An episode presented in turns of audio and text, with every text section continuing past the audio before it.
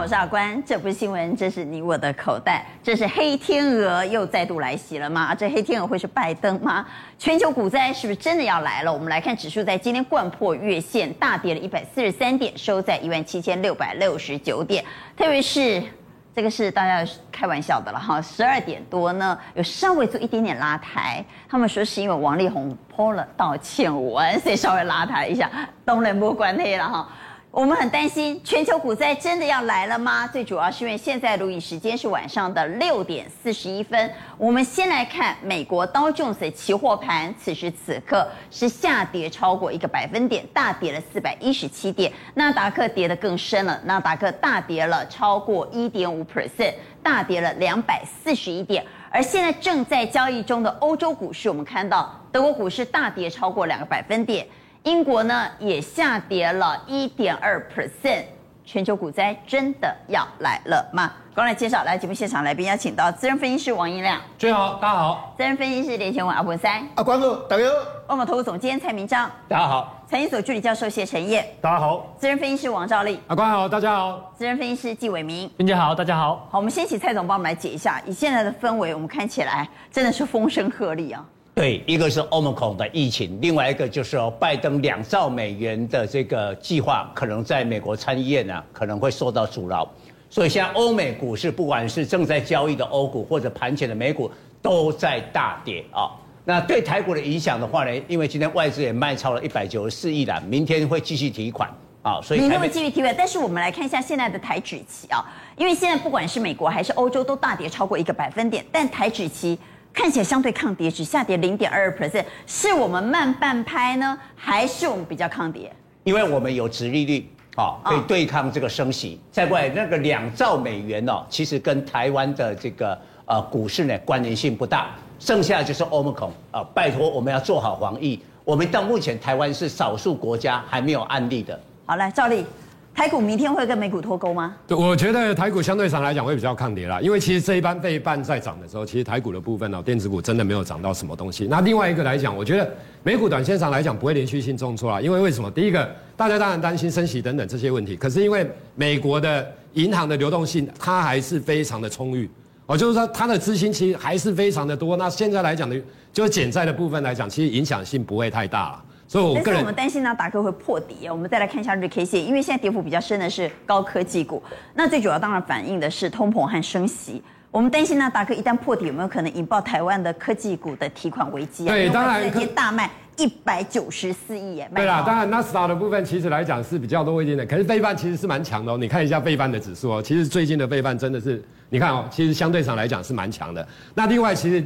五大指数里面，其实罗素两千是最弱的。你罗素两千其实是，是小型股，对，就小型股，其实它是美股当中最弱。所以我个人觉得，以目前来看，道琼或纳斯达或非凡，其实真的跌幅不会太重。来，陈彦来讲一下，明天台股会如何？呃，最近我一个讯息就是，呃，政府的这个代操资金都在这一两个礼拜陆陆续续拨不到位了。所以也就是说，现在我们之所以抗跌，是因为有政府在护盘。基本上应该是透过投信，他基本上拿到钱，他一定要赶快进场去买股票哦。这个这个中间不能有太长的一个延迟，所以到年底这些资金陆陆续续到位，持续的进场，我认为，呃，撑盘的力道会有，撑盘的力道会有，撑盘的力道会有，靠政府基金可靠吗？一呢来讲一下政府护盘。好，政府护盘是真的吗？真的有在护吗？可靠吗？呃，如果以这个筹码的角度来看的话，的确啊，有看到在公投之前，哎，他好像有在护盘的感觉。因为我们先看下官股券商部分。之前呢，哈。对，公投之前你会发现，就是说指数啊，在往下测的过程里面，你会发现，其实八大官股券商呢，它是一路挺进的。哦，这一段期间，十一月二十九号就是这个最低点以来，它买超了大概一百零一亿。嗯。只是说，我为什么说在公投之前？因为他上个礼拜五啊，他又开始偷偷卖了大概十亿左右，所以目前看起来了，他还是买大于卖。但是如果说接下来大家观察，在我们还算，是相对抗跌，还是相对抗跌，跌了五百多，我们台指期就跌三十几点。对，没有错，就代表说这个是有在护了。只是说我要提醒大家说，你要去观察，如果接下来这个礼拜光谷券商因为公投完了嘛，他没有要护的话，那等于说大盘撑盘的力道它会少少了一些。但是呢，以这个投信的角度来讲呢，投信哦。从十一月二十九号以来，他还持续买哦，今天还继续加码，所以这个行情我个人判断是这样子哦，因为外资要放假了，所以外资接下来不买超的情况之下，指数要大涨，它很困难，所以只能够看有一些中小型个股，它有没有办办法发挥撑盘的一个作用。那撑盘作用的话，你就要看投信，因为投信是对中小型个股哦支撑力道非常强的一个一个一个一个主力做，就是主呃主导的一个地位啦。所以投信如果有继续买，那代表说这个有一些中小型个股呢，它还是会有机会哦，只是说指数比较不容易涨了。那另外你再看到就是说。前十大综合券商的部分哦，这个目前来讲呢，它也是站在买方，所以研判啊，应该后续指数要涨很难，但是中小型个股我觉得还是有一些撑盘的力道哦，所以指数空间不大不大，但问题是会不会往下跌呢？呃，我是觉得说要大跌，我们现在也没有期待它反弹，对，但是我们要问的是，它会反映美国股市以及欧洲股市现在的氛围而出现比较大幅度的回档，还是我们会抗跌？呃，我我个人看法是这样子哦，就是说。还是有点抗跌的力道，因为我们的第一个刚刚蔡总讲的，我们的疫情控制很好，所以台湾很多电子股它还是有一定的基本面，只是说美股大跌的情况之下，明年气氛呢一定是不是说很好，但也不至于说会崩盘呐。好，我们来看那投信，既然你特别点到投信，好，投信现在持股比较高的个股，我们要怎么样观察？好，是的，那在这个部分里面呢，大家就怕说，现在如果气氛转不好，那投信会不会本来要？对，做账变结账，结账会有这个问题。哦、那这六档里面，你会发现啊，都是投信比较高持股的一个个股啊。那其中呢，这个目前有出现，我确定可以跟大家讲，在结账的是建设跟同心店啊。为什么？因为它这个地方已经是连续好几天买超了。我建议观众朋友，这这两档股票你先不要碰，因为今天来看呢，它也是继续在做买超，所以这个是确定在结账。那另外呢，这个。这个比较看不出来是创维，因为创维它连买三天之后，今天有卖啊，它是小卖，所以你要继续观察。如果它有继续卖的话，那代表这个也在结账，这不要碰。那其中呢，有两档股票，我觉得比较安心一点，一个是金红，为什么？因为金红今天投信呢还是大买的哦，虽然在这个位阶，它还是持续大买。那代表说，呃，目前投信对于电子标签，它后续还是非常看好的，因为电子标签光沃尔玛的部分，明年要五亿个哦，所以目前来讲，它还是持持续看好。另外就在智源的部分，智源它今天呢还是继续在加码，所以呢，在这个里面呢，晶宏跟智源，我觉得比较不担心。那其他个股，我觉得大家要小心投信结账的力道。好，另外也要小心的是外资提款的力道。来，蔡总。今天晚上我们不知道拜登针对疫情会发表什么样的谈话，我们很担心他是那一只黑天鹅。另外一只黑天鹅是什么呢？是利率决策会议。现在又有官员出来讲，说明年三月要升息了。本来大家是猜明年三月会升息，现在似乎明年三月升息已经大势已定了。对，这个提前的升息啊，始终是一个大的利空。但是呢，因为这个礼拜圣诞节外资要休假，所以一方面休假，一方面担心要提前升息，做出结账。所以今天卖超金的蛮多的，你看都是大型股，将近两百。联电啊，这个就两万七千多张。哎，中钢哦，其实哈，这个本土华人是在买的哦。哦，中钢在买，今天他也提款了两万多张。还有这一边的，像这个联强、中红，其实投信都在买，对坐，土洋对坐哈。然后呢，金控啊，其实金融是受惠升息啊，但他还是卖。对，因为星光金这个今年也涨很多，星光金、元大金啊，还有南纺这些都在提款。这个说明很重要的一件事情就是外资，外资假如啊这个礼拜站在卖方的话呢，这个盘呢就很难涨，就只能守啦。好，换句话说，明天最好的情况就是拉下影线，那你要反转不容易啊。不过我们来看一下哈，其实还是有一些机会啦。我们回来看哪些个股在吹盘啊？现在哈题材就是这样，缺电、疫情、通膨啊。那你看缺电的话呢，就涨这些，比如太阳能的联合再生啦，或者风电的上尾投控。不过今天已经都有留上影线，喂我，资金转到什么？转到中钢构啊，中钢构反映通膨。中钢构它是做那个风力发电的水下基础啦，所以水下基础啊，算是钢铁的，哎，这个涨了。或者像中红这个反映通膨啊，为什么？因为这个欧米孔之后啊，疫情扩大了以后呢，供应链的缺口会再增加，所以呢，你这个钢铁就受惠啦哦。那空运的话，因为海运很很塞嘛，我们讲过了，所以华航、长荣航的话呢，今天股价算航运股表现最好的上来哦。还有一个呢，就是疫情啊，为什么？疫情的话呢，拉长时间，哎，大家乖乖又待在家里面啊。这个居家上班，哎，但是闲来也会做娱乐啊，所以你看呢，游戏今天置冠大宇之啊拉到涨停。上个礼拜其实游戏就在涨，但上个礼拜的游戏是元宇宙 NFT，那我强调，那个元宇宙不会增加游戏的任何一块钱的营收啊。因为那个只是什么一个题材嘛。嗯。但是现在因为 Omicron 之后，哎，又又欧美又天寒地冻，在家里打游戏、玩电竞的时候，这个营收会增加的哦。所以今天的游戏股跟上个礼拜的游戏股已经不太同，转到了这种疫情相关的。我比较好奇的是，既然疫情是大家所担忧的，拜登在今天晚上也针对疫情要出来发表谈话。显然，美国的疫情严峻，比我们原本预期的还要来得严重。那在这样情况之下，以过去的经验，不是应该涨海运，怎么在今天会涨航空呢？因为航空一般来讲是连接到解封。我们回到上一个六宫格，哎，因为哈，这这一次的话呢，因为最近的这个。呃，海运的话已经反弹了一一顿。好，我们来看一下二六零三的长荣。今天最主要是外资的调节，也就是外资哈马上要去放假，所以它有调节一下货柜三雄。我们看长荣就可以发发现很清楚，它今天呢是一个卖超六千多张。但是我们来看一下，在疫情严峻之下，我们本来以为应该涨海运，对，之所以没有涨海运，是因为外资在卖。哎，因为它要放假了。刚好卡到这个放假的时间，但是相对的航空，我们看到这个华，不管是华航、长龙航啊，上个礼拜之前它有调节，但是呢，礼拜五跟今天礼拜一，它两天啊，华航已经小幅的买超，二六一八的这个长龙航空也有类似的这个情况啊，因为为什么？因为它上个礼拜航空双雄是跌过，被外资已经离提前。提前啊结账过了，哎，提场已经结账过了，所以现在呃就比较不会影响。好，明天如果开低，或明天如果有低点，确实有可能冲击到多头信心。我们到底在短线上要不要先减码？如果要先减码，要卖什么股票？认为短线应该先减码的，请给叉。我们看到现场建议先减码的有一二三四四票，有两票认为不用先减码。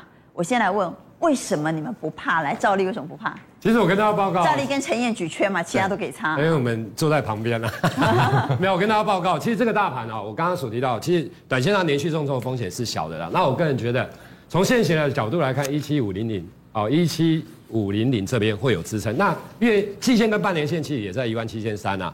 那这个地方因为很多电子股其实它已经跌一段了，所以我个人觉得，它已经先修正，它已经先修正。其实我觉得也不至于会大跌啦。那持股比重，当然你只要持股满档，你当然又融资了，当然要减码。可是我得说，你只要五成附近哦，其实不用太担心这个大盘啦。好，那既然你用不用担心，那我们就来看看你认为哪些个股是现在盘面的多头火种。对，没错。我想目前来讲，因为操作难度真的非常高哦，所以有的人会从技术面跟筹码面的角度下去做切入，那有的人会从未来的基本面的展望，比如说营收等等。那我们先讲，先从技术面。对，先讲技术面的部分。好。站稳月线哦，并且它的一个 K D 值是从低档向上交叉的。好，你看一下，立台的部分，其实像这种整理完之后，股价拉出了长红棒的一个走势，其实今天很强哦。今天开盘没多久之后，大概十点附近吧，就拉出了。这种股票变惊了。这个变惊，这个也当加强啊。重点来了，因为其实立台跟威健的部分来讲，因为它是 A M D 的概念股，那另外的它是 NVIDIA 的概念股。那其实最近，当然，因为你看到，因为 NVIDIA 跟 A M D 之前涨太多了啦，那我觉得。这种相对上来讲比较没涨到了，我个人觉得其实不用太过于去担心。之前比较没涨到。对，好，那宏达第二部分哦，这个就会比较正的啦。哦，这个因为它的像立台、威健这种 EPS 真的都很不错，本益比相对上来讲都很啊，这种就是比较比较危险。哎，就比较你就自己要看着办啦。哈，你就看一下技术面角，真的破这边，当然你就要停损的一个动作了。哈，那往上冲接近这个高点，我个人觉得你应该要减码，因为这种。是比较属于做梦行情的股票，基本面比较跟不上的。好，那台盘的部分，大家有没有发现，打到季线之后，K D 值向上交叉，然后这个是车电的代表二级体。所以我跟大家报告，其实最近当然车电的股票有的跌很多，你像 K 斯拉啦，你像 M B 那个 Lucid 的啦，Rivian 对那个都跌啊，都跌。可是啊，他们其实也跌了，他们早就跌了，跌完之后慢慢收。所以我觉得车电这一块应该也会有机会。好，来泰鼎的部分也很简单。其实我跟大家报告，它就是 Mini LED，它第一个车用版的部分也很多，第二个 Mini LED 的部分它也陆续的跨入，第三个因为它的新厂的部分从年底到明年初都一直扩厂，所以你看它真的很强哎，它的股价来讲也创下了波段新高的一个水准，所以我觉得像泰鼎这种股票未来展望 OK 的，基本上也不用太过于担心。好，这是从技术面的角度来看，那么如果从基本面呢，我们来看到十一月份营收有出现成长。法人还持续站在买方的，是不是也不要那么担心？对，没错。好，来，我跟大家报告，其实巴菲特说过，当海水退潮的时候，才知道谁在裸泳。对，没错。有营收，基本上来讲，这些都是十一月份营收创下历史新高的。历史新历史新高哦，还不是成长，而是历史。好，来，其实大家在看 Oh my God 的部分哦，当然有的人讲 NFT，有的人讲元宇宙。其实我跟大家报告，它持有大概四千张的绿界科技。绿界科技从今年初的一月三百块涨到现在一千两百块啊。三百涨到一千两百，它是第三方支付的，它持有它大概三十一倍，涨四倍。然后你把它持有的绿蟹科技，你把它转换成现在大概就是一百六十块的净值，再加上它原本的，所以其实它涨到一百九，并不会太贵啦。我的意思，当然你不要去追，我不是叫你去追，而是说聪明的，你看人家在一百块的时候，其实就发现它持有绿蟹科技，昌兴就差不多在这个位置讲的嘛。对，没错，就是它持有持有绿蟹科技嘛，所以大涨一百六十八，那你就是环球金跟。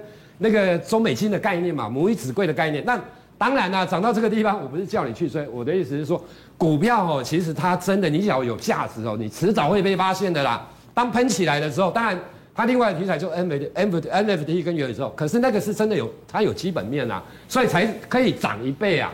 好，那大车队的部分，当然了哈，股价来讲，它十一月营收也是创新高，当然我发现。共同的点就是真的都没涨到，筹码安定，有人的整理很久，就是整理很久，就基期低嘛，就这么简单。好，台股科的部分也是一样啊，哈，那整理完之后，其实来到这个今天也出现转强的，这个也是像泰鼎一样，Mini LED 的一个代表。哦，Mini LED 最近来讲，我相信会慢慢慢慢慢的转强。三氟化的部分，当然这个就是半导体的部分，材料啦，哦等等耗材这一些，你看它的股价最近说真的也都蛮强的。那他们有一个共同点也是一样，都整理一段时间啦。好，那其实刚刚有提到车电的部分，好，胡联的部分，大家有没有看到？其实现行也整理一段。那投信的部分今天也出现买超，之前来讲的话，投信大概都在站在买超的一个动作。那我觉得股价来讲应该会有创新高的一个机会。为什么？我们来看一下它基本面的部分哦。第一个，刚刚泰鼎的股价其实已经创下了波段新高，那它的共同点也一样哦。其实我跟大家报告，李昂喊上看一百七十元，他预估明年的 EPS 大概可以挑战十块钱，就一个股本。新厂的部分第四期完工，明年会开始一月份就开始启用，其实跟泰鼎是类似的。另外的比亚迪、蔚来这些啊，Tesla 这一些的相关的所谓的一个连接器的部分，还有它在充电枪跟充电桩好。其实我跟大家报告，Tesla、Lucy 的 Rivian 跌那么多的状况之下，其实我跟大家报告，假如车电的股票还可以维持在高姿态的整理，你当算是抗跌了。对，那当 Rivian 当那那 Tesla、Lucy 的真的反弹的时候，那这些股票不就上去了吗？所以我觉得它强势有它的原因啊，因为十一月营收确实是创下历史新高的一个水准的。好，刚刚所谈的是国际利空，包括利率决策会议有没有可能确定，就是明年三月要提前升息了，以及美国的疫情，还包括美国的社会支出，现在这个预算卡关，恐怕还有得吵。那么回到国内，国内有什么利空呢？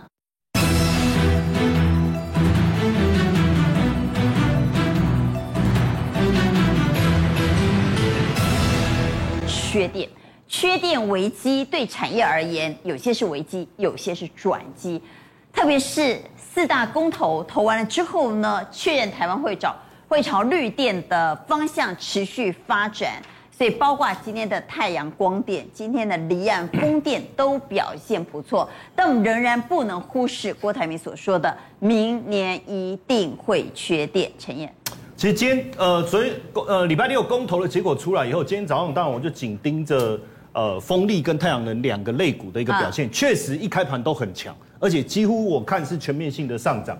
但比较可惜就是说有点虎头蛇尾了哈，因为过了这个中场，有的是过中场一一上去就下来，像国硕是一上去就下来。元晶我看，哎，还撑着，还撑着啊，也下去了。当然，我从几个基本面先跟大家分析哦，我们再仔再很快的再来仔细的讨论。因为现阶段来讲哦，我们整个太阳能整个产业的一个发展其实有起来，因为包括在茂迪的部分，他就讲他明年第一季的业绩这订单是满的哦。他说会不会只有明年第一季？不会，他说第二季、第三季都很好。其中有一个关键，跟工研院所合作的新的太阳能的一个系统，我看了一下。它的转换率是二十一点九六，可是过去一般来讲，平均的转换率不论是如呃多晶系是更差，单晶系大概也在十五趴左右，所以表示它这个新的系统是很好的。另外一个，我们看到元晶的部分哦，也跟国硕啦、跟硕和他们共同参与了这一个叫做玉生创能的私募的投资，等于像元晶也打入了这个国家队，他自己也讲了，他明年的第一季也好，到第二季、第三季订单也是不错，所以我觉得从太阳能这个部分其实是有开始在起来了哈。从基本面来看，那第二个部分，我觉得在风力的部分哦，呃，从今从去年，我我觉得主要在离岸，因为去年是一百二十八百万瓦，可是明年很可怕，是到两千六百七十四百万瓦。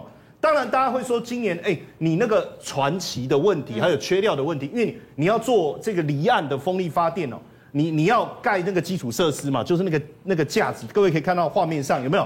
你要盖这个架子，然后你水下的设施，还有你这个电线的这个缆线的一个拉这个布置，那实际上确实有一些延迟。可是如果我们去看这个这个这个呃苗栗外海，因为福尔摩沙 One 这个已经开始了，开始在运作。从去年一月到十月，到目前为止，发电量是超过八点四亿度，哦，其实有有跟上了，而且减减排就碳排放也减了二十五十二万吨呢。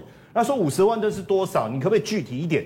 一千三百座大安森林公园，哇，所以其实是有的啦。我觉得这个部分是有。那另当然另外一个。这个刚才君姐这个哇接的很好，然后另外一个 就是说在讲这个储能系统的部分，其实也是未来非常重要。你太阳能风电你上来，你储能系统很重要。所以联合再生就讲啊啊，因为我现在其实电厂我已经在赚钱了，可是因为原料的问题不稳定，可是明年应该就会开始赚哦。那个他也投入这个南盐田的系统，这个是台电彰兵整个规模的三倍，然后连台泥也投入在这个储能的部分哦，在。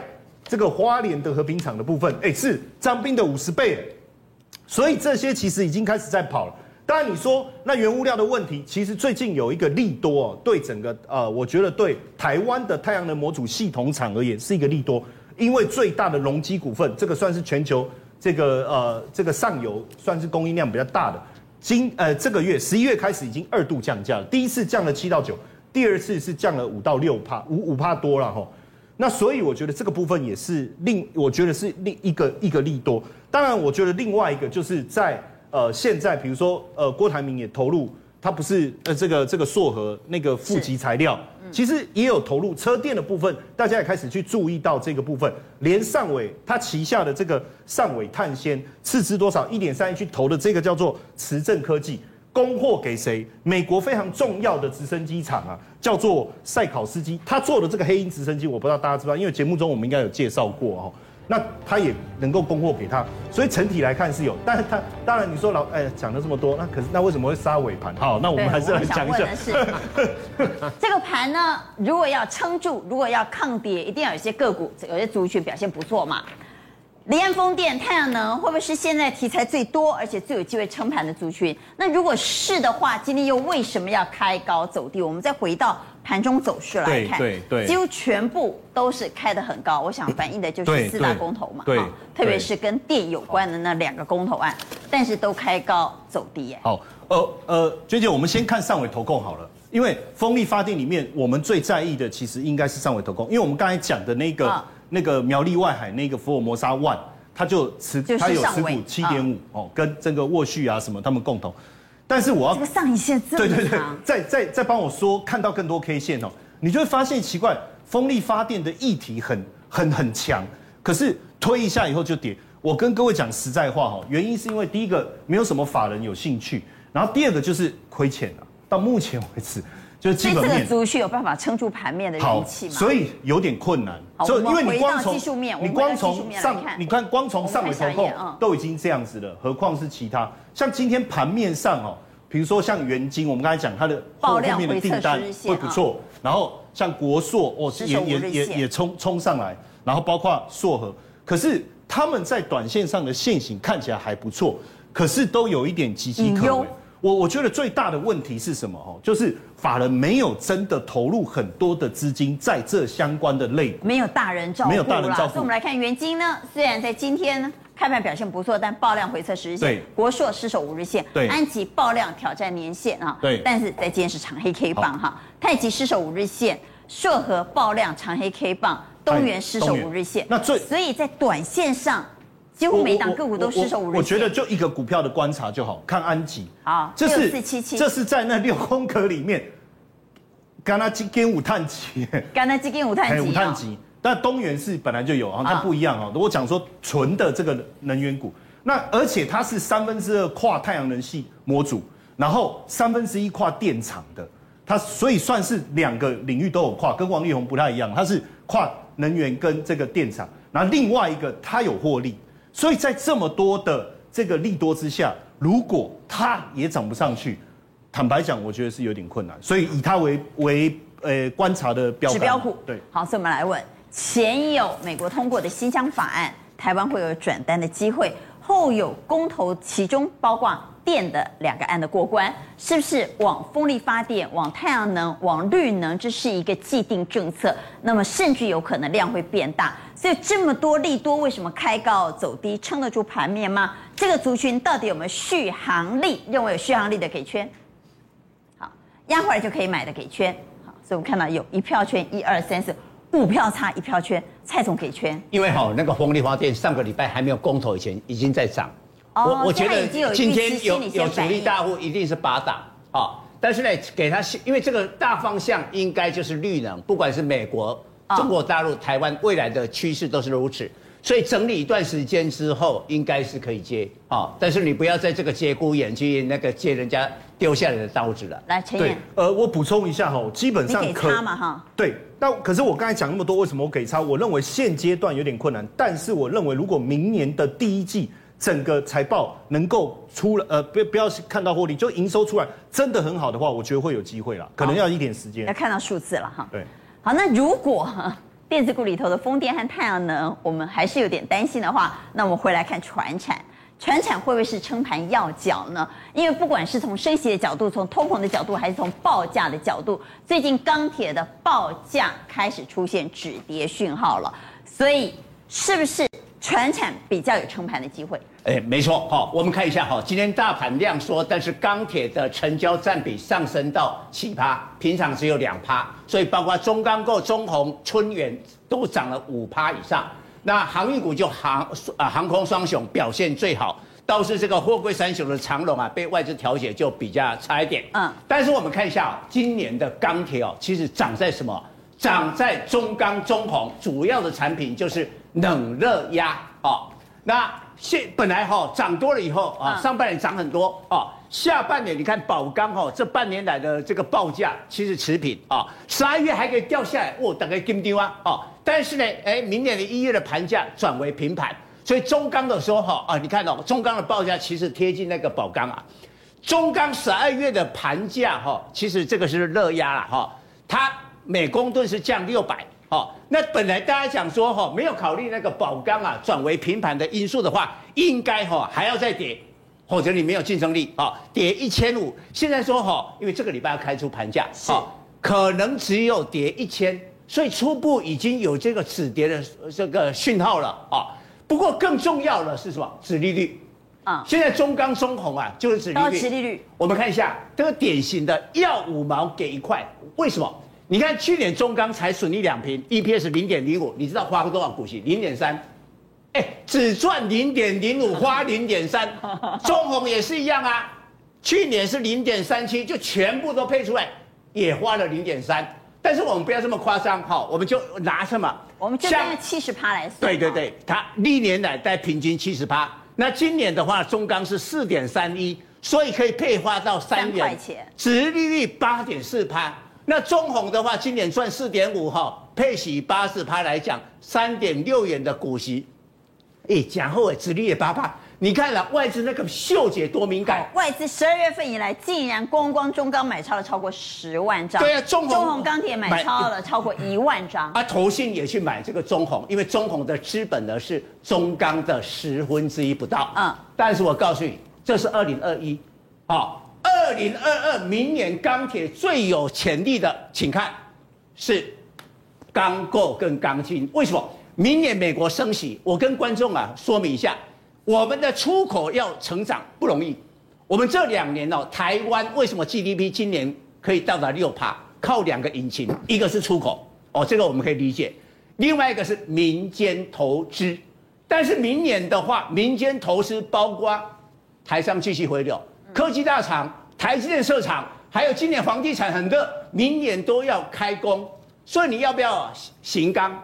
你看行钢从疫情每公吨两万二，好台币了哈，到现在三万，涨三十六趴，哎，这种东西涨三十六趴已经很多了。吓人哎！钢筋从一更多，对，钢筋涨四十八趴，而且风力发电也要中钢构，不是吗？对呀、啊，没错啊。所以这中钢构、春源、世纪钢、东钢还有长隆钢，这个是台湾的五大钢构。但是呢，他们呢、主要的业务还是有所不同。我们先讲一下中钢构今年达到了这个涨停，它从低点来大概只有涨二十趴，涨得不多。那中钢构就是风力发电的水下基础。你看那个画面啊，真的很可怕，六十公尺到八十公尺的高哦。那这个重啊，一千两百公吨哦。它这最难的是什么？在那个焊接，焊接的误差不能超过两公里。再过来那个管子啊，倾斜的角度啊，不能啊超过零点一七度啊，所以这个是一个非常啊呃难的精密的工程。对，精密的工程吧。那中钢构就是主攻风力发电，还有一个春眼，春眼哦，大家都很少说，哎，这不是平常的钢铁，它有刚过的部门。所以春源你看到，我们看一个数字啊，今年前三季的 EPS 是一点四九，前年估两块。但是过去三年没有这种民间投资的时候，EPS 一年只不过零点五二，今年会到两块。那我们看一下，通通反映在股价上了。那我们要买谁呢？哎，你可以看哦，这些股票哎，站上所有均线，不知不觉钢铁，大家大家的印象说，哎，钢铁不上也可以哈。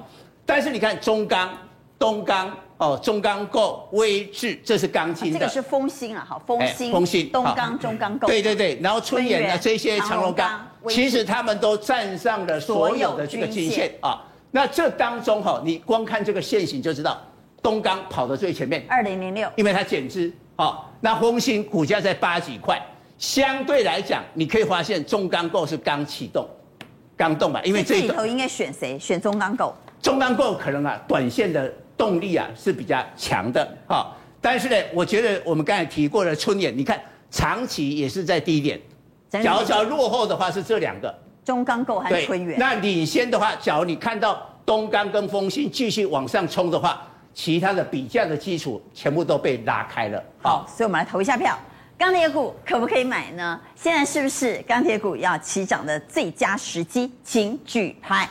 好，特别是在通膨的压力和升息之下。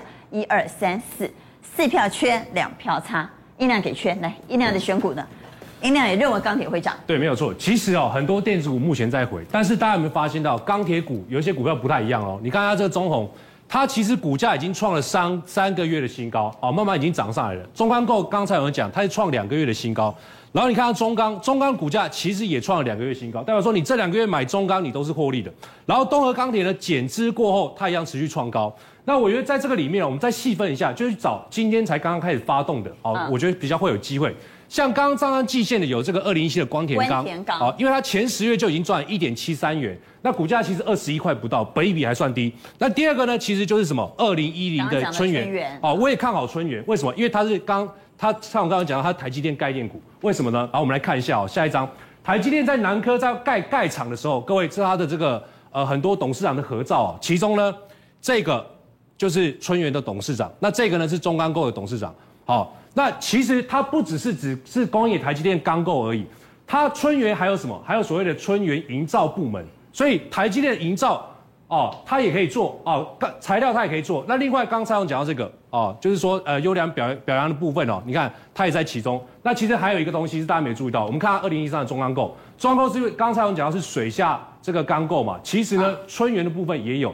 他已经吃下了中钢旗下的新达海基，新达海基呢就是做风力发电，它是国内第一家做这个呃冻土的这个海下海下基础建设。啊，那它已经怎么样打进去了？所以它也供应给这个呃呃风力发电的这个钢构。所以明天我觉得气氛很简单，就是说大家看一下，如果美股气氛真的是很惨，那当然都不要买。但是你明天看，如果说中钢构还在冲。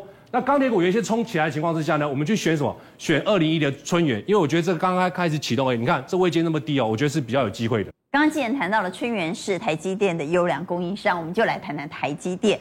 今天盘为什么大跌超过百点？台积电息息相关。我们来看盘中走势，台积电在今天跌了多少钱？跌了九块钱。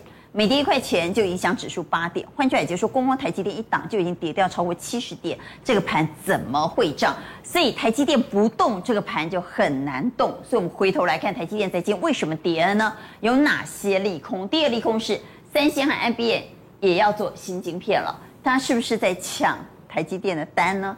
第二是。韩国的钢器厂要联手苹果打造科技孵化城，难道苹果跟韩国现在越靠越近了吗？第三个利空是非苹出货大减，当然也会影响到台积电。所以阿文，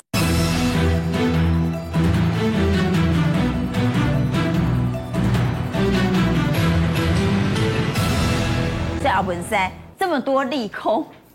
台积电在今天不跌啊、呃、不涨，而且下跌了九块钱，是不是影响盘势的最主要关键？今天为什么会跌？越跌越多的话，台积电台积电不动嘛？对，跌比较多哈，主要是因为三星跟 IBM 在国外的话，它发表了一个最新的技术，哈，叫 VT 哈，FET 的话叫 VT FET 哈，这个技术，这个技术的这个技术，对对对，我们再看九宫格的一个部分哈，然后另外在联发科的部分的话，因为说明年第一季。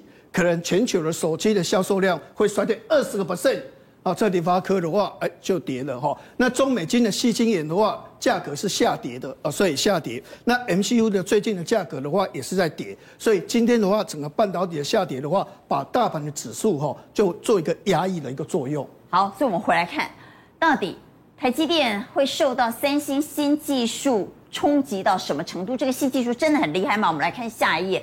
刚刚你所谈到这个 VT FET，这个技术是什么？好，我们这样讲，就是说现在技术的话叫做骑士的电晶体，场内场效电晶体。哈，那台积电十六纳米啊，五纳米啊，这个三纳米都是用这个技术来做。哈，那未来台积电的二纳米，还有所谓的这个这个三星的三纳米，要用这个叫 GAA 叫环道闸极的技术。他们这两个技术哈，电流的话是从这边这边出来，这边进去，这边出来，这边进去，这边出来，这边进去，这边出来，它是水平的啊，水平水平的这样进去。那这所谓 GAA 也是这样，从这边进去，从这边出来，从这边进去，哎，这也是水平的，从这这边从这边出去。但是现在他们发表了一个技术哈，这个叫垂直传输的一个所谓的电晶体的技术哈。它是怎样的？从这边进去，从上边上来，哎、它不是从这里这边出来，它是从这里出来，垂直九十度这样上来。那这个有什么好处？这个的意思就是说，我的电晶体可以装的更多，堆叠的更多，多两倍。它的长，它的所谓的耗能就会减少八十五个 percent。所以一个电池充完了之后，可以等到一个礼拜。所以因为这个东西的话，吼，使得今天台积电跌下来，但是不是？讲一纳米的时候的话，不是之前五月份台积电他说他用这个 B 这个技术的话，不是可以做一纳米吗？哈、嗯，那我现在用一个解释，这个东西就好像一个投手说，我会下坠球，我也会变速球，我也会四缝线，也会二缝线，都他什么都会。是，好，所以它是一个架构。当时这个东西它主要讲的是说，我会下坠球，只会下坠球，说我只会一样，他只是在讲这个东西，就是说我的。这个半导体跟半金属的结合，啊，我用这个壁之后的话，我的电阻会到最小，我的电流会最快，所以我可能一奈米会达成。所以这只是台积电其中的一个球路。对，它只是一个局部的，但是现在发表。现在三星会这么多球路。对对，它有这么多的球路，它是整个架构的，所以今天台积电会跌九块。哦、但是实际上我们现在这样讲哦，如果有做研究的人知道说，这个东西已经发表十年了。哦，所以这是一个老技术。这这论文已经做不出来，但是论文已经写十年了。啊，所以其实台积电难道一个论文写十年还不会做吗？他只是没有发表而已。台积电只是没有发表。台积电也会，也会，他没有让我们知道他也会。对对，他还没有发表，因为他不够成熟，还没有发表。但是三星所讲的东西，IBM 所讲的东西，是不是成熟？哎，不一定成熟。他觉得说，哎，他已经做出来了，所以就赶快发表。但良率的问题呢？所以变成说，现在的重点是我个人认为台积电是会，哦、但是它还没有成熟，它它没有发表。好，这是技术层次。但另外一个角度是我们担心订单，因为现在苹果跟韩国的钢器厂要自己做一个科技城，那应该就是要做晶片。那有没有可能本来要下给台积电的单被韩国给抢走？因为因为现在的重点是说，这个浦项钢铁在浦项市哦，花了八百九十亿的韩韩元。要做一个科技的孵化城，是。里面有八十九个所谓的这个这个叫所谓的独角兽哦，在里面什么这个所谓的生物科技呀、啊，所谓的自动驾驶啊，什么在在里面，那这个都不重要，这个都没有影响，但最重要的影响是，苹果在浦项大学是一个研究室，要辅助他们的科技。啊。他怎么去帮助韩国去升级科技？所以今天台积电跌，另外一个因素的话，也是这个东西啦。苹果向韩国靠拢。哎，对对对，说有这个味道。那你看我们的订单会掉吗？不是，那那个只是科技的一个所谓的这个国国培养国与国之间的所谓的可能他们的一些，所以不会影响到订单。对对，因为影响到订单是你的技术跟它的技术哪一个厂效能比较高。那到目前为止的话，那当然台积电还是比较高，现在都是在喊话的阶段，实质上还没有做到那个程度，只是在喊话的一个阶段。所以原则上，今天另外一个第三个消息的话，就是哦，因为这个手机的话，可能在第一季比第四季衰退的正常，因为第一季是淡季，但是本来衰退是十五个 percent，现在衰退二十个 percent，所以像联发科跟联咏的话，今天的下跌幅度就稍微比较大一点。但是其实哦。这些是利空的消息没有错，嗯，但是有一个消息是利多，而且这个消息会对台积电未来的营收的成长率是很高的，所以其实也不用太担心。就是苹果要自制晶片，对，苹果的 M2 要出来了，哦，这个 M2 要出来，因为哦，苹果它新的晶片一出来的时候的话，你会发现它自己设计的晶片都很棒，所以那个那个未来的营收的一个增加的幅度会很大。我们这样举例了哈，比如说过去它手机开始做晶片。S 三做出来，S 四做出来，你有没有发现它的分数是四千一百八十分？它比所谓的这个华为的麒麟晶片的话，三千七百七十分高。它也比所谓的高通的晶片的话分数高。所以苹果自己设计的晶片分数都很高。好，现在 M1 出来的话，哈，跟大家差不多。但是 M1 X 用在笔记本电脑，你看它分数是五千两百分，然后 Intel 的话是三六五六，三六五六。哎，你想想看。这个东西的话，就表示苹果的设计能力非常强。那你想想看，如果说苹果它的笔记本电脑是一千四百万台，那一千四百万台，这个如果四十块钱美金的话，大概原则上的话，会有二十五亿美金左右是给台积电做订单。它为什么效能能够高过其他的晶片？一方面它自己设计能力很强，另外一方面当然一定得靠台积电的代工才办法做出这么高的效能。所以台积电至少在苹果自制晶片这样的一个趋势之下。不可能掉单。对，好，那短线的压抑是不是买点？对今天台积电跌破六百，确实让人担心。对，那我我是觉得说哦，当然越利空越好，越利空测试的话，才会让没有低点买。对，一旦如果有支撑的时候的话，哦，我个人呢，它就拉上去了，因为。股票的利空是在测试它的一个支撑，那当然没有错。今天是跌九块钱，压力会稍微比较大，因为最近的话，当然美国股市有时候一跌跌五百点、六百点，会有一些影响。氛围也比较弱。但是我是觉得说，大概五百九这个位置的话，是一个很好的买点。对对，就是说五百九十块以下的话，应该是一个很好的买点。跌破五九零，对，那今天闭着眼睛买啊。对，因为 M2 的关系哦，M2 这个晶片哦，实际上对苹果的笔记电脑销售很好，所以。这一种所谓的笔记电脑相关族群应该就比较好哦，比比如说 Mini LED 像惠特这一类型股票，它的股价其实支撑性还算强。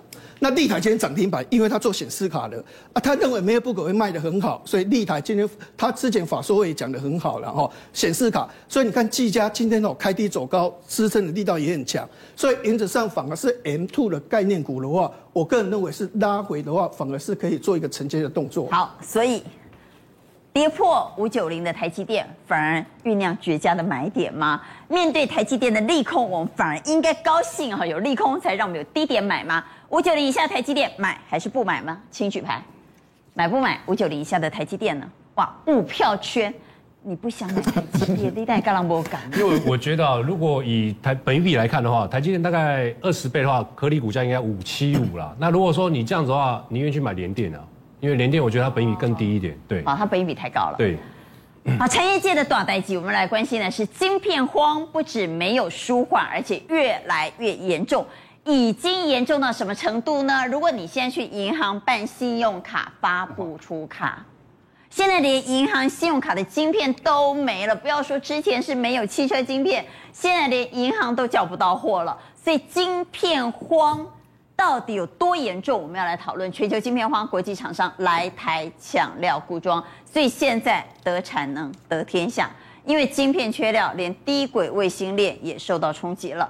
中国现在还有好多人去走私晶片，哈，用各种花样，无所不用其极去走私晶片。所以，我们来谈谈晶片荒。我们其实看到啊，今天我们看到整个半导体呀、啊。晶片的问题一直都没有被解决掉。那低轨卫星今天首当其冲，因为啊这个缺料啊，让低轨卫星也受到波及。那 SpaceX 它其实在前一阵子就告诉客户说啊，拍谁啦？我们要一年以后我们才能交货。那其实我们看到啊，其他的低轨卫星厂商也都来台湾固装。像我们看到欧美的航太业者 Aircom，它的共同创办人是台湾人，所以他的客户就跟你讲说，啊，你台湾人啦，你去台湾去解决这样子的问题。所以啊，他们其实就这样一直飞台湾，然后隔离，然后看供应链，然后这样子的问题其实就是会引导到整个晶片的供应一直都是供不应求，甚至到二零二三年这个问题都还不会解决掉。好，现在走私到底有多严重？那其实啊，走私这个东西真的也是非常的精彩，因为我们看到中国大陆、嗯、他们晶片这个地方缺货也很严重啊。那他们啊没有办法从正常的管道进口，就用走私的。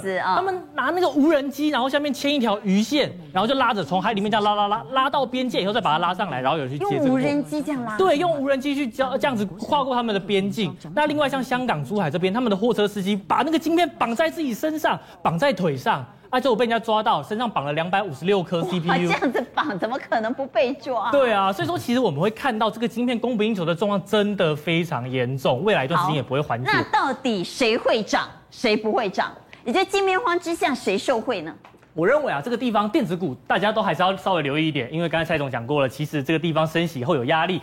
但是啊，我们还是可以从筹码的部分来看，像我们其实看到啊，像杨志他在做机上的晶片，哎，他大户持股也在增加。今天大盘大跌，但他还上涨七点多 percent。那其实啊，我们说是筹码有利，对，筹码有利。那我们啊，高档看技术面，那他其实只要守住月线，哎，那季线也在持续上扬，这个是比较安全的。那智远做细制裁的，哎，虽然今天开高走低，但是我们看到这个地方没有退，对，而且投信也在持续买超，嗯，所以呢，我认为它也是相对比较安全的。那广明的话，它其实已经大户连续买超很久久了。那这个地方有一个题材是，他要跟欧姆龙，也是日商，那他们他们会有一个私募案，有可能会在十二月底的时候去确定他们的私募金额，所以这个是有题材的股票。